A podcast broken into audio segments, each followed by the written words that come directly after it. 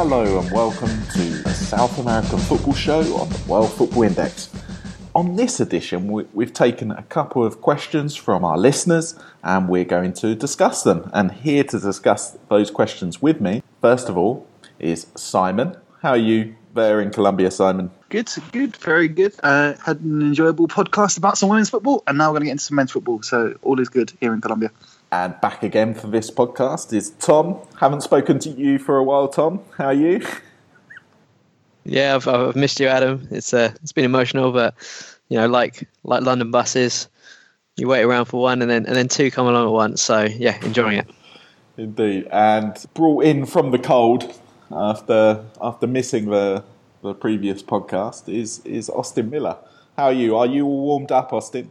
I think so. We'll see if we pull any muscles here. A late substitution off the bench, and I don't believe my manager has given me much of a tactical plan here. So I'm just going to run out and see if I can make things happen in the midfield, see how it goes. I have actually had the opportunity to talk to Tom quite a bit since he's been on the last South American football show. So I am not starved of his bad puns. I've gotten plenty of them. Well, if you don't know what you're doing by now, then you don't deserve to be in the team.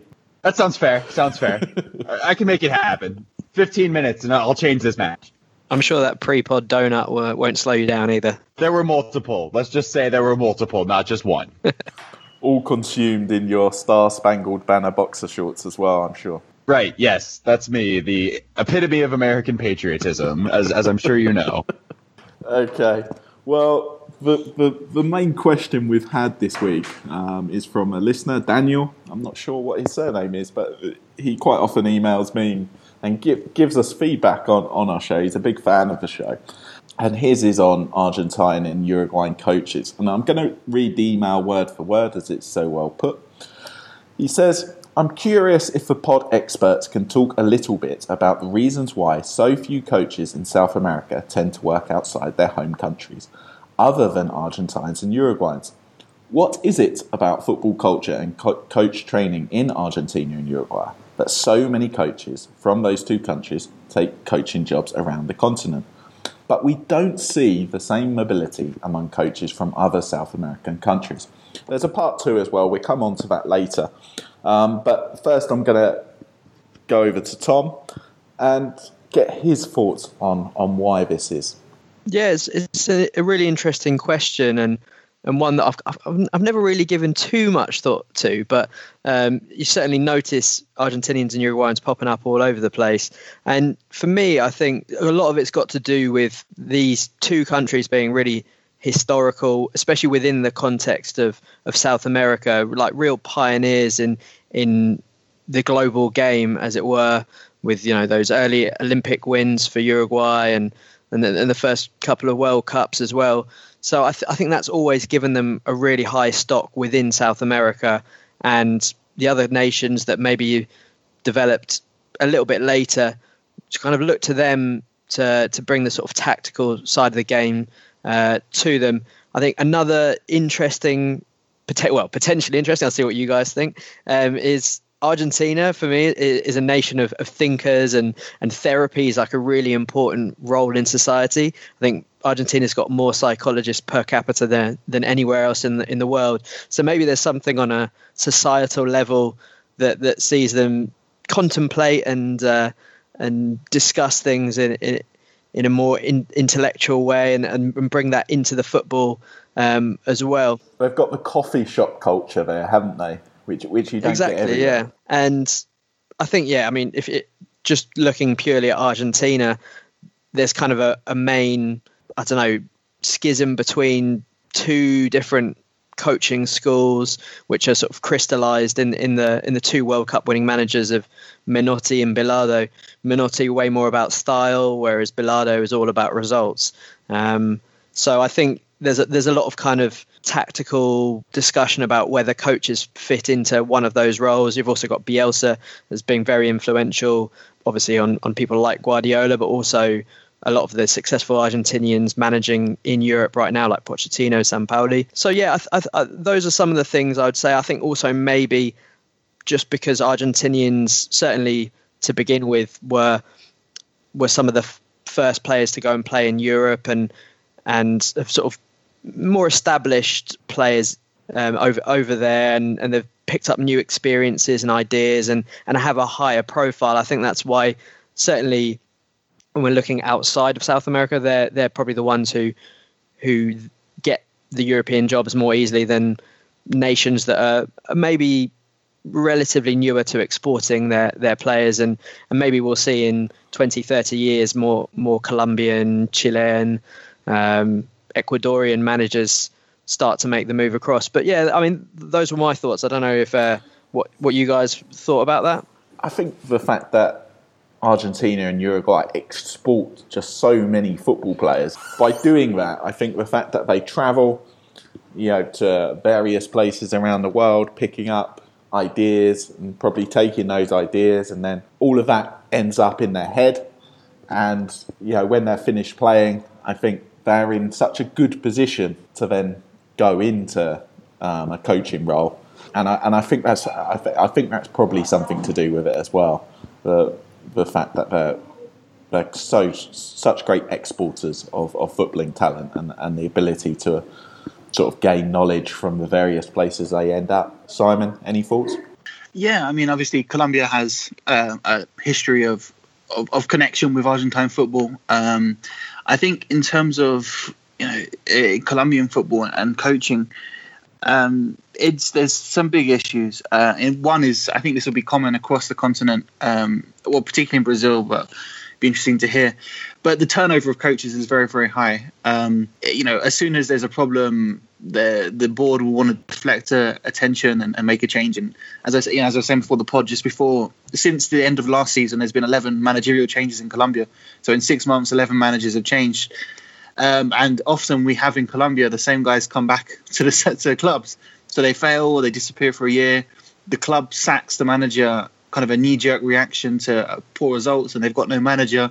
Well, let's get that. We've got that bloke's number in the phone. Give him a call. Let's get him back in for another 6 months, and then we'll change and work it out. So, long-term planning, I think, from the clubs is one of the issues.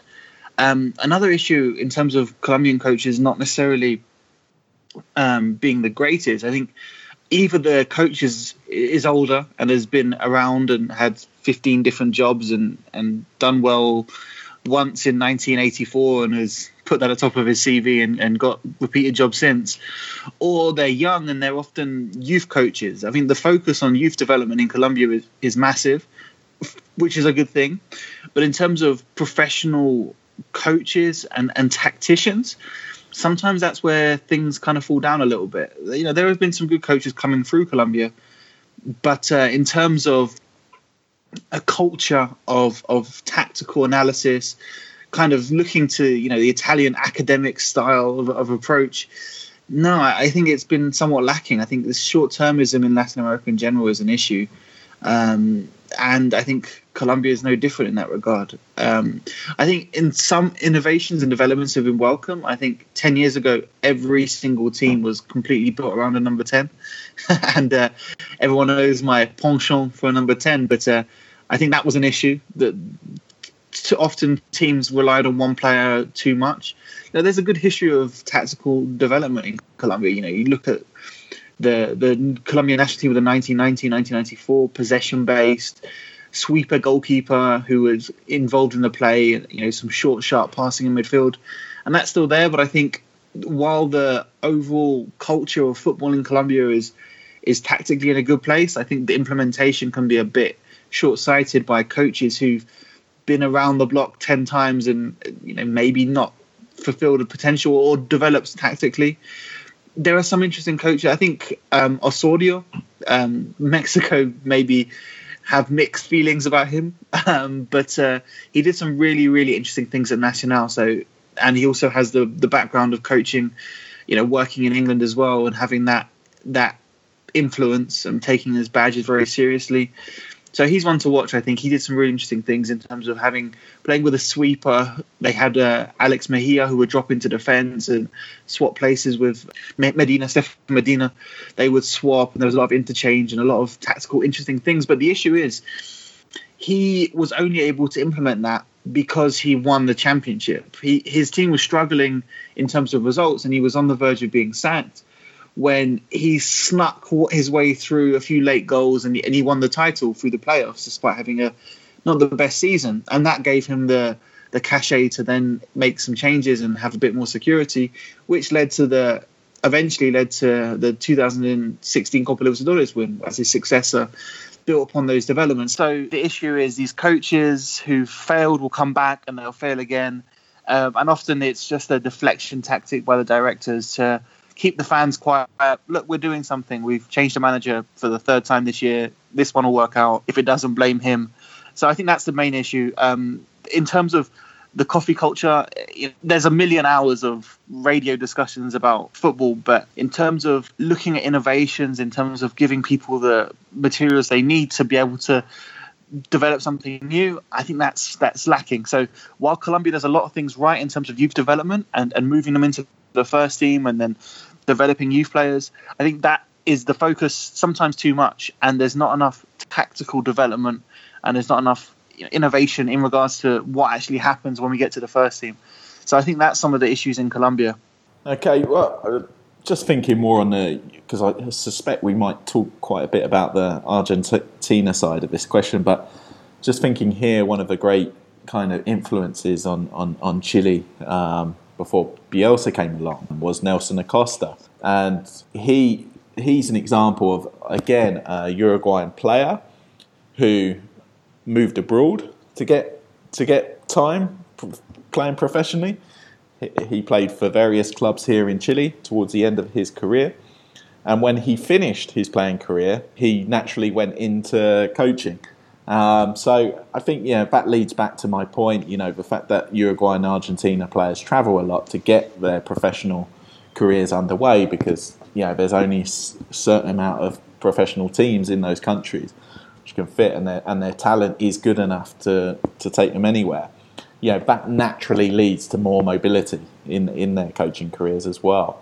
And in the case of Nelson Acosta, of course, he ended up becoming national team manager as well. And one thing that Chilean sides had lacked before he came along was organisation. And I think that's kind of the thing we associate with Uruguayan teams. They're well known for being well organised defensively. So if you want your national team or your club team to become more organised, then kind of traditionally your look to Uruguay maybe, or a Uruguayan to do that. Exactly, because I think the thing about Uruguayans is they can be very pragmatic and organised when it comes to football, because they're a country of such small resources population-wise that they kind of have to make do with what they've got in many respects. So I think that does definitely lends to that style of football of working with the resources you've got and making the best out of them. I think it's really interesting in that point you make about export of talent, and that kind of leads me on to the question of Brazil, for again a country that exports a huge amount of talent. It's weird that they haven't really exported that coaching talent. Why do you think that is, Austin? Yeah, it was interesting. I was listening to you guys make the argument for why Argentina has, this sort of influence on South American football, and the argument could really be made the exact same for Brazil. One of the historical powers on the continent, this kind of mythical Brazilian style of football, this samba futebol. But that's not the case with Brazilian managers. Brazil exports tons of players, but to be honest, not a lot of those actually go to South America. If you think about the rest of the continent, really the only even semi-high profile Brazilian I can think of playing somewhere else is Rafael Vaz at Laú, and it's not like he's a very high quality Brazilian. There are Brazilians on some of the lesser teams in Bolivia and some of the smaller places, but it's not as though there are big Brazilian players being brought into these squads. And it's the same way with managers. Only one Brazilian is managing a team outside of Brazil in the Copa Libertadores. That's Vinicius Eutrópio at Bolívar, and he just got that job. There's some Brazilians managing smaller sides. But yeah, even in Europe, there's tons of Brazilian footballers, but very, very few Brazilian managers. Some of that is, I think, just the lack of effectiveness of Brazilian managers when they've been given those opportunities. They haven't been doing very well. And some of it is, I think there's a lack of kind of that trust being shown in Brazil to foreign managers. And so especially in South America, I think that kind of tends to mean a lack of trust in Brazilian managers then. You've also obviously got a language barrier in some cases. Portuguese and Spanish, while similar, are fundamentally not the same, obviously. And so while a majority of Brazilian players and managers can probably speak Spanish and get by, I think that's something to at least note. But yeah, it is odd. Honestly, the biggest reason is I just don't think very many Brazilian managers are that good. There's been talk that Cheech, when he's done with the Brazilian national team, could manage in Europe. I think he would be fairly successful in the right situation. But outside of that, it's hard to think of a Brazilian manager right now who could really cut it at a higher level. There are some intriguing younger managers, but it's not as though Brazil is just bursting forth with managerial talent, and that's been enough to kind of put all of the rest of South America and really the rest of the world kind of off the idea of having a Brazilian manager.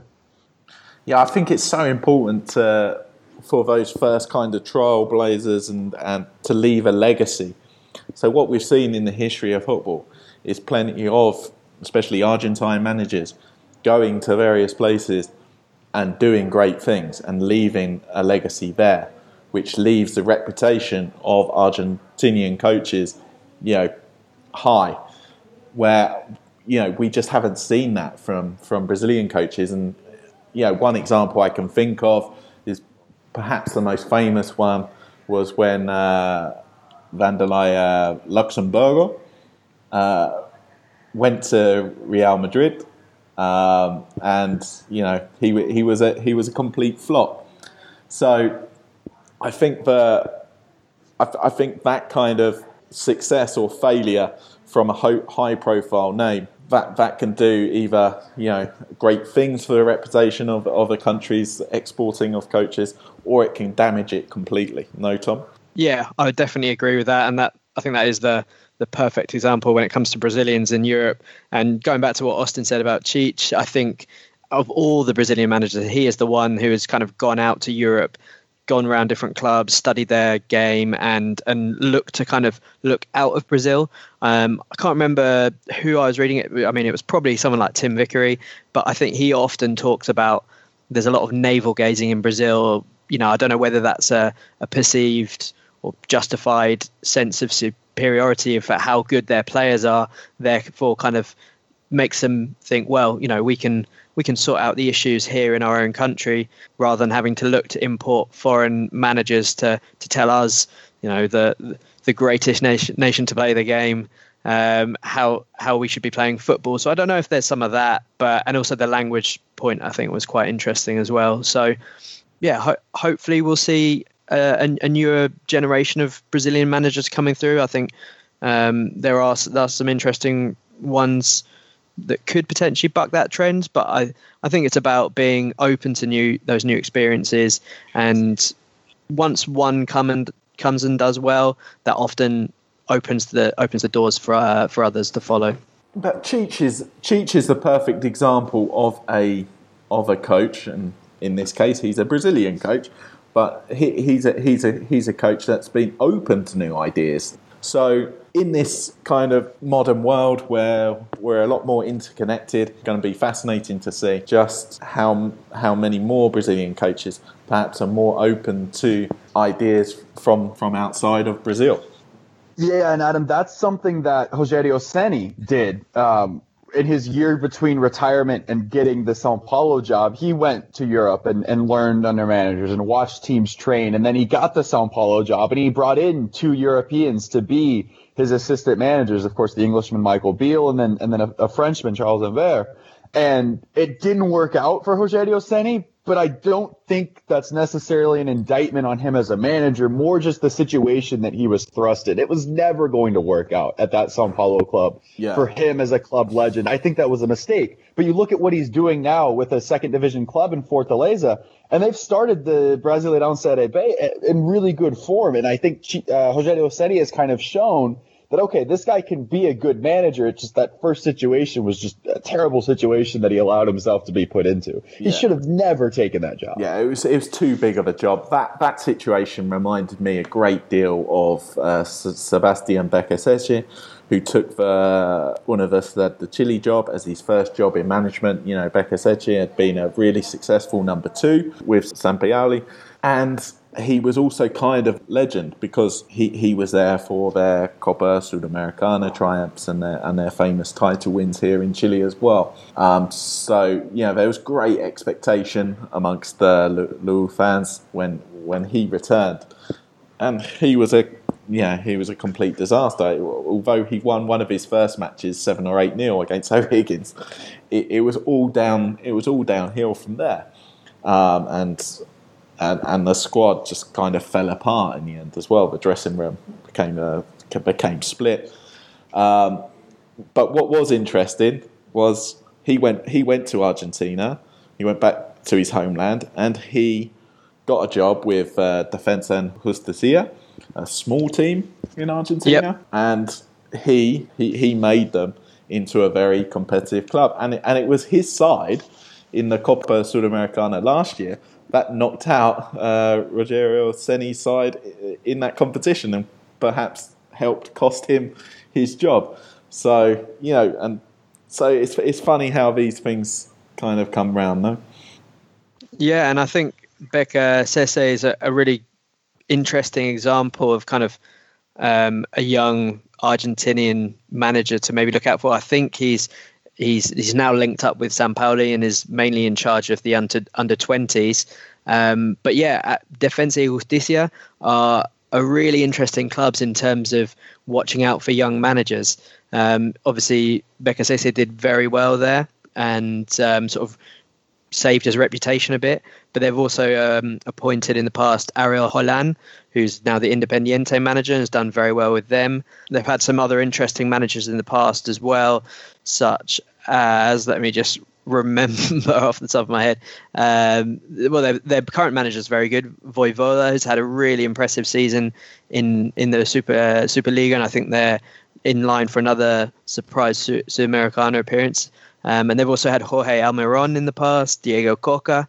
So they've proven a really interesting club. Good breeding ground for coaches, it seems. Because a lot of those coaches you mentioned are now favourites for various jobs around the continent, or actually managing around the continent. Yeah, and I think that comes on to the second part of the question, no? Yeah, and that second part of the question was, which current coaches in South America does the panel think could develop a successful career in Europe? So yeah, on that link, I mean, we've already mentioned probably about three of them in Holland, who's a really nice attacking manager who's got kind of a background in hockey, actually. I think he was one of the Argentinian hockey coaches. So he's kind of bringing ideas from different sports, and he plays a very attractive style. He's won the Sudamericana with Independiente now, and they're certainly one of the best teams and most interesting tactically to watch in Argentina right now.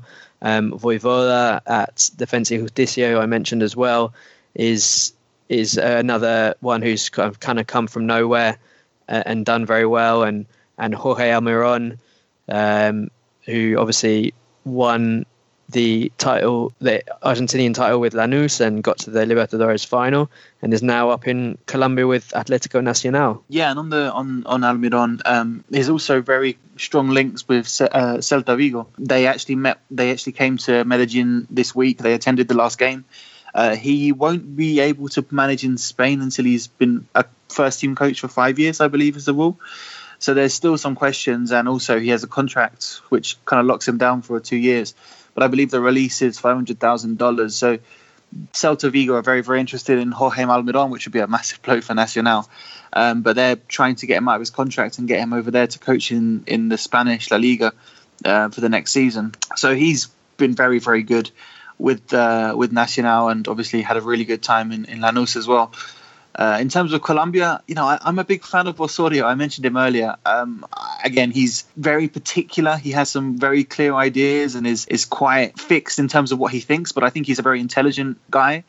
As I mentioned, had a bit of coaching experience in Europe, has worked in the US.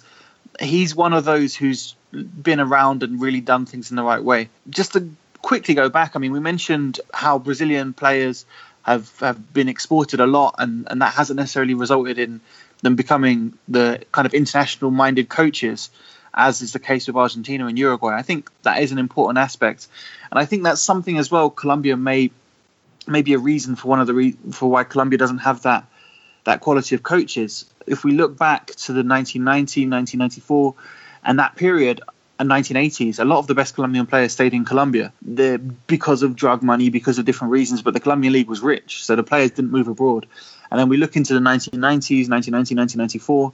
The likes of Valderrama did play briefly in Europe, but didn't really make a massive impact. That whole generation of extremely talented players, Asprilla, Valderrama, none of them were really coaches. And you could really tell they weren't that serious in terms of potential coaching. The only one of that group who's done really well is Leonel Alvarez, who was the tenacious midfielder who's done very well. But I think part of it is Colombian players for a long time didn't really play abroad. And even into the 2000s, there were maybe 20, 30 Colombians playing in the big leagues in Europe, whereas Brazil, we're talking, hundreds, and Argentina, obviously, many as well. So I think Colombia's been quite slow in terms of players moving abroad. That may be part of it. As I mentioned, Leonel Alvarez is probably one of the more interesting ones. He's currently with Cerro Porteño. Had a very good career in Colombia, won the league with Medellin twice now, which is very impressive. Not always the strongest side, but he's done very well with them. So he's one to watch, I think. Not a pure tactician, but in terms of motivation, he's good. He comes across well. Obviously managed Colombia as well, and has had some issues, but he's fantastic. One of the more hair as well. Ones. Yeah, of course, a massive perm and a goatee. That's exporting the Colombian image abroad is always important. That also went through my head. So yes, as I mentioned briefly with you, I think Colombian players haven't had that much time abroad, and I think they, as we mentioned with Brazilian, maybe they're a bit inward looking. I think that is something. Whereas Uruguayans, as soon as they're good, they're off somewhere else, and perhaps a little bit more open to that. And Argentines, again, looking historically, have a strong connection with Europe as well, culturally, and I think maybe that has an impact as well. A lot of Italian influence in Uruguay, maybe that's reflected in some of their approach to football as well, and where Colombia's is a bit more insular, perhaps. Yeah, I think two things come to mind, really, when thinking about Colombia's situation is firstly, talking about their great side, sort of the early 90s, very late 80s, early 90s. And, of course, one of the big actual thinkers in that side, the defender, Andrés Escobar, was sadly, his life was cut short after the 94 World Cup. And, from everything I've heard and read about him, he of that team, you would probably say that he perhaps was one of the ones you would think would go on to perhaps have a decent coaching career, because all of his teammates kind of saw him as a bit of a thinker of the side. No, Simon? Yeah, no, absolutely. And again, that was a team full of precocious talents who were kind of they came together and were very successful, but they weren't really grounded, thoughtful in the way that you want to coach. Obviously, Valderrama has an opinion on everything and can be very interesting to listen to. Higuita is a character. But again, these are they're not people when you saw them playing that you would think he's the kind of guy that you can see becoming a good coach. Often the best coaches aren't always the best players, but they're players who are very effective, maybe a little bit more effective than their talent would suggest. Whereas I think these Colombian players were precocious talents who lived off their talent in a lot of ways. But I think Andrés Escobar was more of a grounded, more of a thinker, and I think of the group you could see him and Alvarez more of a kind of passionate, committed midfielder who tactically was strong, whereas Escobar again was the thinking man's defender compared to some of the Italian greats. As as we move up to the 94 World Cup, he was kind of the one that you could maybe see and would pick up from that squad. Some of them have gone on to coaching careers, but nobody has been particularly impressive from that group, which I think is a shame because, these are the high profile, one of the best teams Colombia's ever produced. And often you look to those big teams to see where you know, who the leaders of the future generations can come from. And often they've just been pundits or, in Asperia's case, gone on to sell condoms, you know, not necessarily contributing to the Colombian football as perhaps they could have done. If anything, stopping the production of future coaches. Yeah, perhaps. Although, looking at the Envigado youth team, they could definitely use some condoms, man. They've all got kids at 15. Oh, they teach them to play football, but, man, they need to get Asprilla in there to give them a quick talk. Actually, maybe not. Maybe keep Asprilla away from them in terms of influence. But yeah, I think that fun-loving party vibe from that early 90s Colombia team maybe doesn't reflect or produce the best grounded thinkers. But Escobar was definitely one who would have stood out in that group, yeah. Austin, we haven't heard from you for a while, so I'll just come to you on this question. So there in Brazil, do you think any of the current crop coming through there could make it in Europe? Short answer, no. Long answer with a bit of nuance, potentially. Cheech is a name that we've talked about. I think it would be intriguing. Honestly, he's going to have the Brazilian national team job for as long as he wants it. The revitalization of the Seleção under Cheech has been remarkable when you consider that, you know, in 2016 we were talking, could Brazil actually miss the World Cup? Do they need to appoint a foreign manager? Obviously, none of that proved to be true because they ended up running away with South American qualification and were the first team to qualify for the World Cup. And pretty much all of that can be put down to Cheech's influence and his ideas and his ability to man-manage, which I think would certainly make him a candidate for a European job in the right situation. I think he could be successful. Outside Cheech, the manager currently working in Brazilian football, I think one that is intriguing and one that I would certainly rate a little bit, Tom and I actually talked about him a little bit when we were talking on Sunday recording a Spotlight pod, is Fernando Janice at Atlético Paranaense. He's still a long ways away from even being looked at by any potential European clubs, but certainly has kind of not necessarily revolutionized Brazilian football. That's by far a bit kind to him.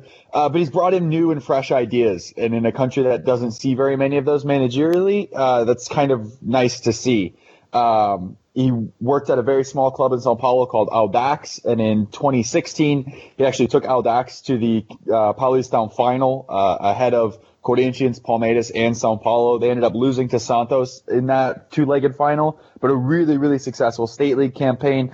He kind of floated around the second division for a little bit with West G. Wasn't terribly successful, but has actually gotten off to a really good start with Atlético Paranaense. They're a club that approaches things very differently than most in Brazil. They're the only club in Brazil's top division that don't play the state league with their first team, so that's actually a youth competition for them. While the rest of their state is playing with their professionals, they're playing with their under-23s. And that has allowed Janice to have plenty of time to work.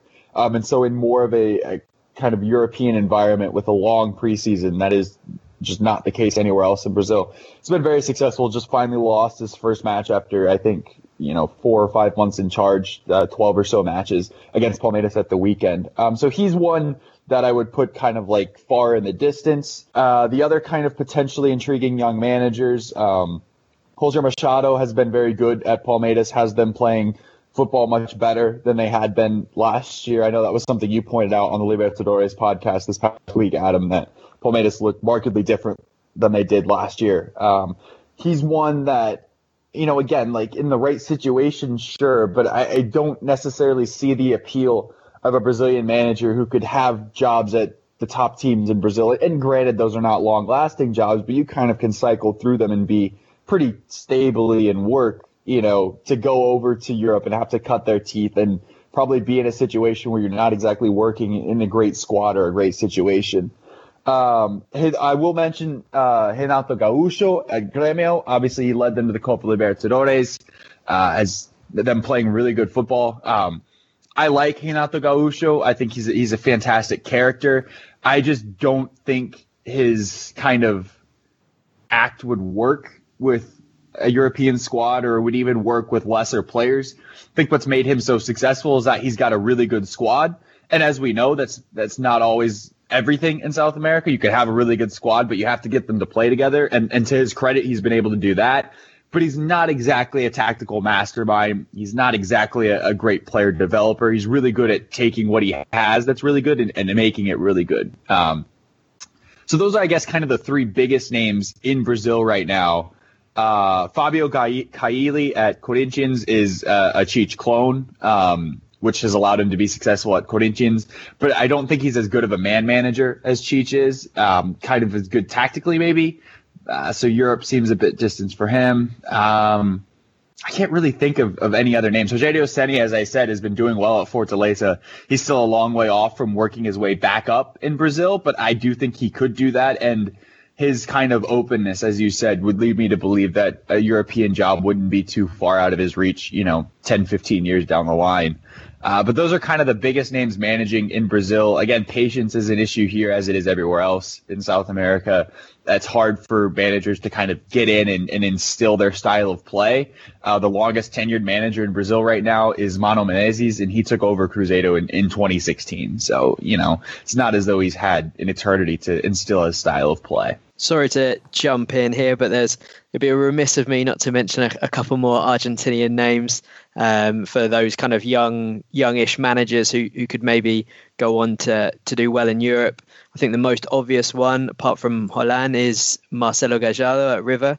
He's been there almost 5 years or 4 years or something like that, and he's proven himself to be a really good manager who's won lots of trophies, a very good cup manager as well, who's when he's shown that he's quite versatile as well. He's sort of tried very attacking ball playing styles, but when he's kind of lost the players that allow him to play that, he's also shown a very pragmatic side. So he's one that I'm convinced could do well in Europe, and I think there's certainly high hopes for Gabriel Heinze, who is right now at Vélez, and it's taken him a while to get things going, but they're now playing some quite attacking football, some very high intensity, lots of pressing, and they're beginning to get the results. And he also got Argentinos Juniors promoted as champions last year. So his reputation is so impressive. He's got a very distinct style, whereas some of the ex-pros you see, they do well, but maybe they don't have such an obvious philosophy as Heinze seems to. So those are definitely two, as well as maybe Franco Delca, Diego Dabove, and even Pablo Aimar, who's involved at the under-17s. And yeah, he might not be too young, but Gareca is doing a very good job at Peru, and he did a great job at Vélez as well, not so much at Palmeiras. But I think he's someone If he would have been given time, we just happened to sack him after 11 matches. So. Exactly. Classic short-termism affects everyone in South America. But yeah, I think Gareca, even if he doesn't have the best World Cup, I think he is someone who could move to Europe if he wanted to. So yeah, there's a few other names to throw out there. Is there anyone in Chile, Adam, that you think could maybe make the step? Yeah, there's a couple of names which spring to mind. I think if I had to put money on one who might be able to do something, it would probably be Mario Salas. Now, he's currently at Sporting Cristal in Peru, and he's done a fantastic job there. They were miles clear in their... Well, the Peruvian league's a bit strange as they split it into two parts, but in two different leagues. But of the group that Sporting Cristal were in, but they easily won that group, and they're playing a playoff at the moment. I believe it was 1-1 after the first leg, and they're favourites to win that final with home leg to come. So it looks like he's going to pick up another trophy there. Salas led Universidad Católica to back-to-back titles here in Chile in 2016, which is no mean feat. That's something they'd never done in their history before, despite being the third biggest club here in Chile. But I think the thing which really stands out about Salas is that, and he's no relation to the famous Marcelo Salas, by the way, just point that out. But yeah, the thing that really stands out about Mario Salas is his teams are just so lethal in attack. I think his Católica side averaged 2 goals a game in his time there, which is a pretty impressive record, and he's managed similar figures wherever he's gone really. He started his career at a really, really small club here in Santiago called Barnechea. He took them from amateur football up to the professional league. And from there, he got the Chile under-20 job. And he did a pretty good job there, taking them, I think, to the quarterfinals of the Under-20 World Cup in 2013, I think it would have been. So, yeah, I would say that Mario Salas is probably the most promising. And the other one, really, I would keep an eye on is Francisco Bozan. Now, I'm just gonna check his age. Yeah, he's only 31 years old, and he's a psychologist as well as a head coach, which is quite a decent combination, I think, if you're going to be managing a group of players. And yeah, he's already got years of experience under his belt, despite only being 31 years old. He started in management with a couple of really small teams a few years ago, and as a player, he actually picked up some experience with Bournemouth in England back in 2004. So he's an example of a Chilean player that travelled a little bit, albeit. When Bournemouth, I think at that time were probably in League Two, but yeah, he's managed to pick up some experience. He finished his playing career early through injury, I believe, and went into coaching at a really young age. So yeah, he's already really on the way up, and he's another one who went through Barnechea. So he's had a pretty good trajectory so far here in Chile, and at the moment he's the manager of Universidad de Concepción, and they are currently second in the Chilean league after 12 games. This year, the Chilean league is one long format, so usually in past years, there would only be 3 games of the season to go, but this year there's 3 games until they have a break, but there's going to be no title awarded at the halfway point this time. Going to have to wait until the end of the year. So they're 4 points behind Universidad Católica, who have won 10 of their 12 games so far. It's quite interesting, Bozan, because he took over Concepción when they were in mid-table last year, and he managed to qualify them for the Copa Libertadores playoffs. But as we've seen and heard on this show earlier this year, they were a bit of a disaster in that playoff against Vasco da Gama to get into the Libertadores. So they got thrashed over the 2 legs, but they've recovered well from that, like I say, and currently lay second in the Chilean league. So yeah, the 2 names I would say at this stage are probably Francisco Bozan and Mario Salas, and the one which I'm really disappointed hasn't worked out is probably Nicolas Cordova. He's one who, he spent some time playing in Italy. He got his coaching badges in Italy. And when he first started out here in Chile, he took over reins at Palestino. And he made a really big impact to start with. And his Palestina side were really great to watch and really impressive. And he, on the back of that, he got a job at Santiago Wanderers. And although he won the Copa Chile with them, he managed to relegate them in the same season. And although they managed to beat Melgar in the Copa Libertadores this year in the second round of the Copa Libertadores playoffs, they couldn't get past the third round, and that combined with the fact that they were struggling in the second tier here in Chile meant that he got a sack, and at that point he hadn't won a home game in over a year. So his reputation has gone from 100 to 0 in the space of about a year, really. So yeah, so it's a shame it hasn't worked out, but yeah, there's 2, maybe 3 names to keep an eye on going forward. As Cordova, it'd be interesting how he bounces back, because the fact that he did his coaching badges in Italy, he came with sort of new ideas at first here, but they soon faded and went away. So yeah, going to be interesting to see. Simon, is there any Colombian, up-and-coming Colombian coaches to keep an eye on? Well, I don't want to say no, which kind of gives you the answer that I'm struggling. No, I mean, as I say, with the league, all of the big teams are coached by foreign managers at the moment. Nacional have that was a big problem here in Chile as well, and still is. And well, Colo recently appointed another Chilean, but I don't particularly rate him. But yeah, generally, they've been managed by foreign coaches. Mainly Argentines, really. The influence on Argentine coaches on Chilean football has been huge, and historically that's also been the case in Colombia, hasn't it? So yeah, no, absolutely. I mean, right now there are 4 Argentine coaches: Alianza Petrolera, Huila, Nacional, and Millonarios.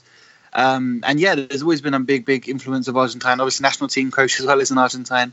There's a Portuguese coach in América de Cali. There's 2 Uruguayans at Junior and Cali, Deportivo Cali.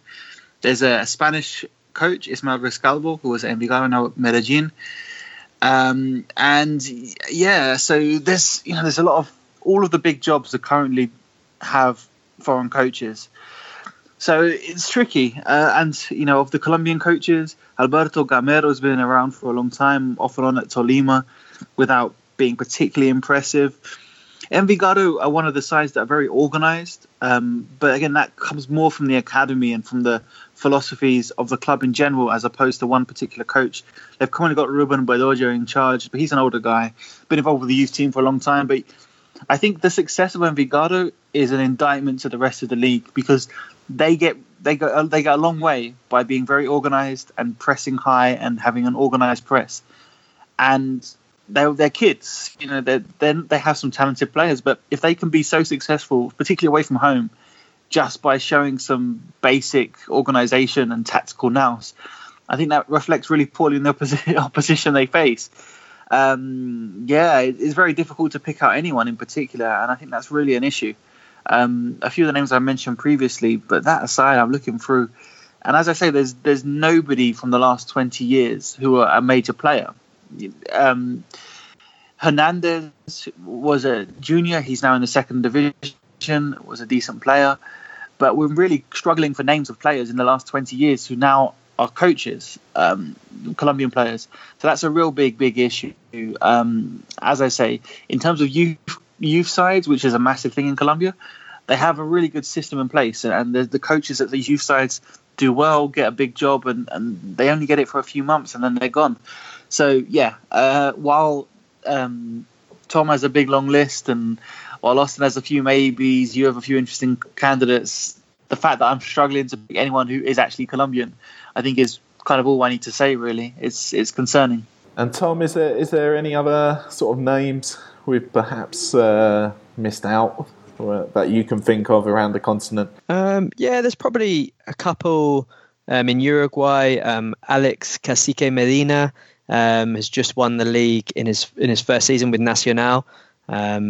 Bit of a surprise appointment at first. I think he was just promoted from the reserves, but they've been very good, built on a very solid defensive foundation, as we all know and love from Nacional. But I think they only conceded 8 goals in the league, he's been a bit of a surprise how well he's done at over there, and I think he's maybe still in his 30s or early 40s at the very least. So he's one to watch, I think. Also Fabian Coito, who's worked at a lot of youth level for the Uruguay national team, is probably going to be the long-term successor to Tavares. So he might not be one who goes to Europe necessarily, but I'm thinking he'll be one that is in the international scene in the near future. I think also it'd be interesting to see what the Venezuelan manager Rafael Dudamel can do. I'm pretty convinced he'll get Venezuela to the next World Cup for their first time, I think. So he's certainly one to watch. And there's a couple of interesting Paraguayans. You've got Celso Ayala, Aldo Bobadilla in the league doing all right there, and Gustavo Morenigo, who I think is now the Paraguayan under-17s coach, but he did all right. I think he was at Cerro and maybe Nacional as well. And he's a young guy with some interesting tactics. So, yeah, there'd be a few that I'd throw out there. Quickly before we move on, I've got one name to throw out there for Colombia. I wanted to give some hope to the Colombian football fans out there. Diego Corredor, who is currently coach of Patriotas. They've been doing some interesting things. He's only 36 years old, so he's a former player of was assistant at Patriotas for a couple of years. Has done pretty well with them. They've become established as a kind of a top half team. Participate in the Sudamericana. He's grown with the club as the club become more established. Had some backing from the board, but he's looking quite interesting, and they're a consistent top half side now, which is a lot of progress, and he's been involved in that. So, yeah, he's one to watch out for. He's looking pretty decent. Played 26 games so far. Has had a decent run with an interesting growing sign in Colombia. So there you go. At least there's some hope. At least there's one Colombian coach under the age of 60 who's perhaps looking quite interesting. Okay, it's time to close this pod out, and I'll come to Tom to see if he's got anything to plug. Yep, you can follow me on Twitter at TomRobo89. We've got a Scouting Spotlight pod on Jason Guzman featuring Simon and Austin.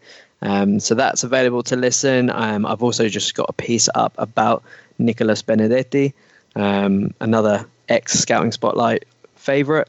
So, yeah, just keep it plugged onto my Twitter to see all those and more. And Simon, what do you have for us this week? Yeah, on Twitter at Simon Edwards SAF. Doing some tweets on the Colombian League coming to its conclusion. The Women's League as well is coming to its conclusion. We've got this other podcast out around now soon as well, which will be on that. So check that one out. And yeah, also Colombian national team provisional squad will be out on Monday. So I will be probably complaining about certain omissions, but we'll see what happens. Looking forward to getting into the World Cup chat. Yeah, and from my side, you can follow me at AdamBrandon84, as well as this podcast. If you haven't already checked it out, then please check out our podcast on women's football in South America, which was released just before this one. So all that's left to say from me is a huge thank you to the guys for joining me once again, and a huge thanks to our listeners. Please rate and review us on iTunes if you have the time. And it's goodbye.